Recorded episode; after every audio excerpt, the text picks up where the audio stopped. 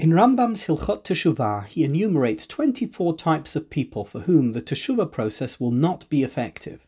He describes one of the types of people as follows Someone who keeps himself apart from the community, says Maimonides, and goes on to explain why such a person cannot ever be a successful penitent, because at the time they, the community, are doing teshuvah, he won't be with them, and he won't benefit from them in the merit of their actions. Now, of course, the sentiment is wonderful. One needs to be part of a community in order to benefit from that group. It's practical, like a sort of economies of scale. It's harder to get things done on your own, but for a group it's easier, and the larger the group gets, the easier it becomes to get whatever it is done. Teshuvah, the Rambam seems to be saying, benefits from this group dynamic. It's more effective to do teshuvah in a group than to do it on your own. But I don't understand something. How does your teshuvah actually benefit from being among a group. Let me explain my question by way of an example. If you're hungry and you're in a room where lots of people are eating, just because they are eating doesn't mean you won't be hungry anymore. And if you eat, it doesn't matter if you're by yourself or with them. Once you've eaten enough, you won't be hungry. Being part of a group has nothing to do with it. Surely repentance is a very private, personal thing. You did something wrong, so you have to repent. What use is it if you are in a room full of other people repenting? How will that make any difference? In fact, it might be better to do it on your own, so that you aren't distracted by others, and you're hardly going to be forthright with God in a group situation. Nitzavim begins the final drasha given by Moses before he died, in fact, on the day he died, on the 7th of Adar. For five weeks he had been lecturing and teaching, and this was his final talk. Moses used the opportunity to forge a brand new covenant between God and the Jewish nation, one that would connect the Torah with all future generations. The new covenant was all encompassing, and Moshe wanted to ensure that everyone would feel included. So he began his address by listing every age group, men and women, every type of person imaginable. You stand here today, he said, all of you, before God, heads of tribes, elders, appointed officials, all the men of Israel, your children, your wives, even the stranger within your camp, from the woodchopper to the water drawer.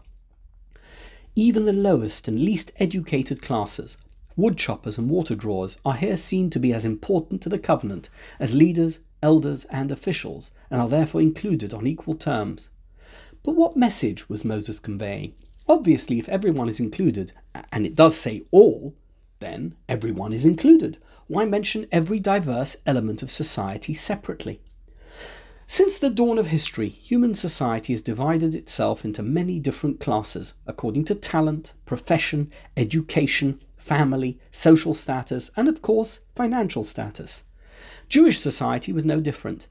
These distinctions existed as much within Jewish society as in any other. There were tribes, there were priests, there were kings, there were rabbis, there were judges, and of course, there were the wealthy and there were the poor.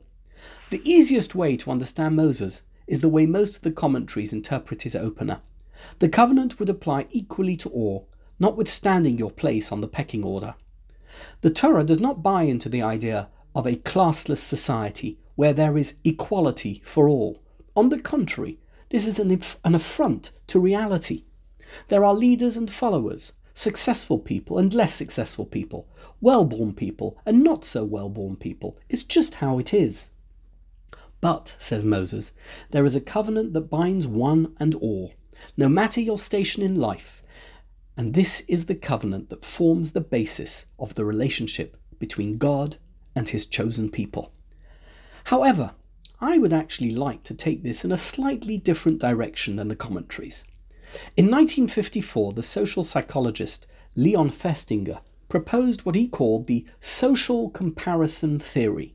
He showed how all humans are driven to evaluate themselves accurately, and he suggested that people evaluate their own opinions and abilities by comparing themselves to others with whom they come into contact, so that they can make sure they are getting it right and properly understand themselves. As the years progressed, Festinger and his students expanded the theory to focus on the idea of social comparison as a route to self enhancement.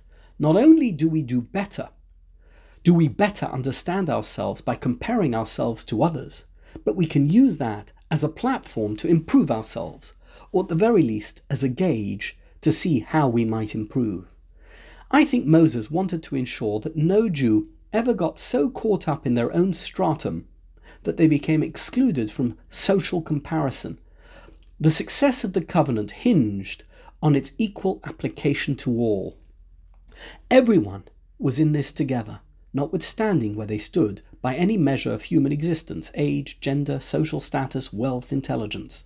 None of it makes any difference when it comes to upholding the covenant.